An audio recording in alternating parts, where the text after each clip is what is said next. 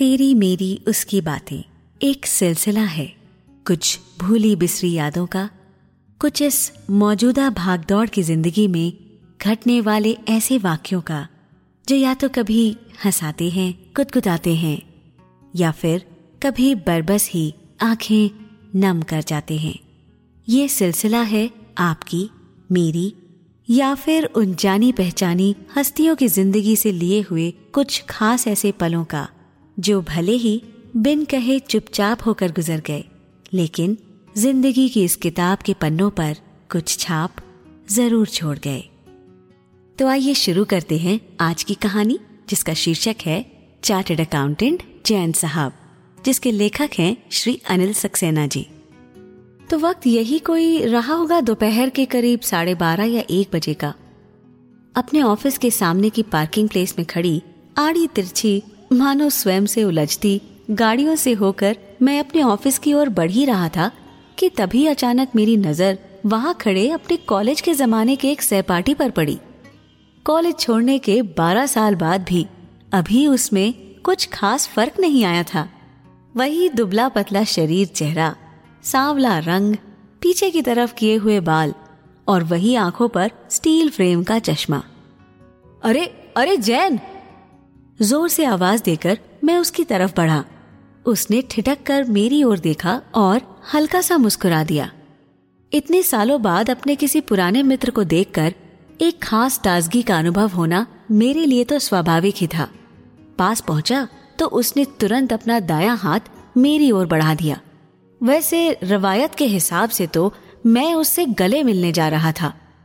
खैर, मैंने हाथ थामा तो महसूस किया कि हाथ मिलाया नहीं जा रहा, बल्कि केवल पकड़ा दिया गया है। बाजुओं के वे दो फीट का फासला और उस बेजान से हाथ के महज पकड़े जाने की प्रक्रिया ने, मानो आगे की बातचीत के स्वरूप और रूपरेखा की नींव रख दी। और जैन, कैसा है? ठीक हूँ अविनाश जी। आप कैसे हैं? उस सधे हुए जवाब में, जी और आप शब्दों का प्रयोग एक बार फिर हमारी उस मुलाकात को शिष्टता के दायरे में रखने का एक मूक इशारा था। खैर, शिष्टता का आवरण ओढ़कर बातचीत को आगे बढ़ाने की चेष्टा से मैंने भी एक सदा हुआ प्रश्न कर दिया। और क्या चल रहा है आजकल? जैन साहब तो मानो इस प्रश्न के इंतज़ार में ही थे। उन्होंने तुरंत अपने वॉलेट से एक विजिटिंग कार्ड निकाला और मेरी तरफ़ यूँ बढ़ाया, मानो वो एक ऐसी चीज़ थी जिसकी मुझे बरसों से तलाश थी। कार्ड पर लिखे जैन साहब के परिचय ने मुझे स्वयं उनकी इस विचित्र भाव भंगिमा का परिचय दिया कि जैन साहब एक चार्टर्ड अकाउंटेंट हो गए हैं। भाई, बहुत दिन हो गए मिले हुए।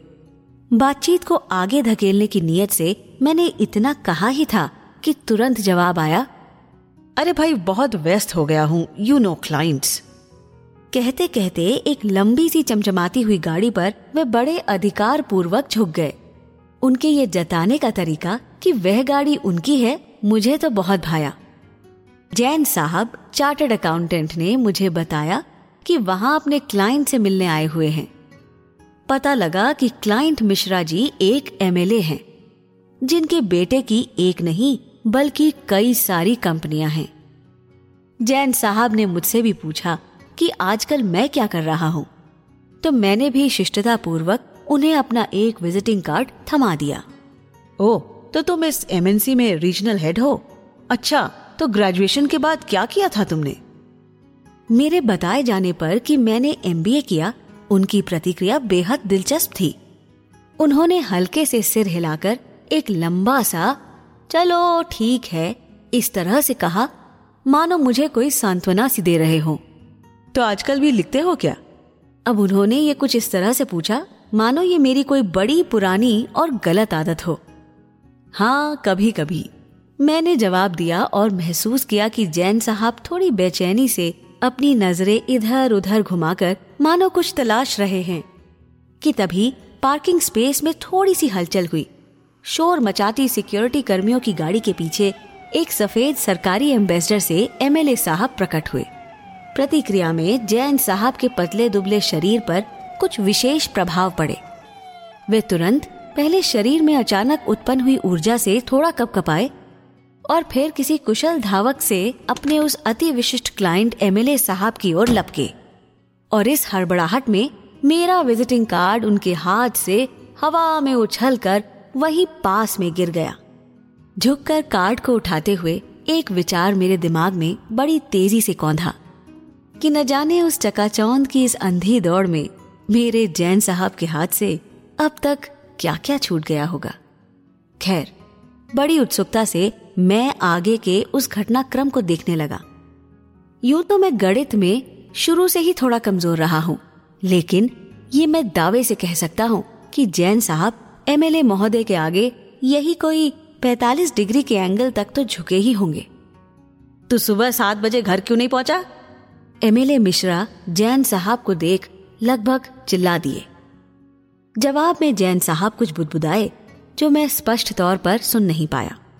एमएलए साहब तेज़ी से अपने बेटे के ऑफ़िस की तरफ़ बढ़े और पीछे पीछे एमएलए साहब के पीए और अन्य कर्मचारियों के साथ तेज़ी से हमारे पुराने सहपाठी भी साथ हो लिए।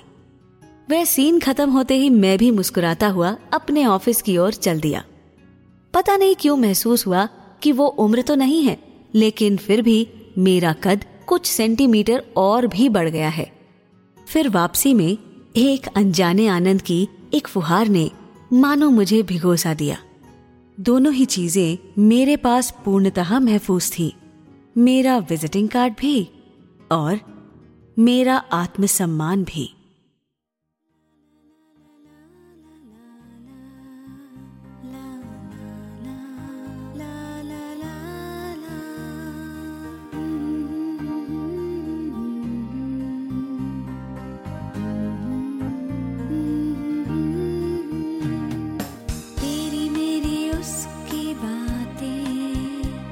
कुछ भूली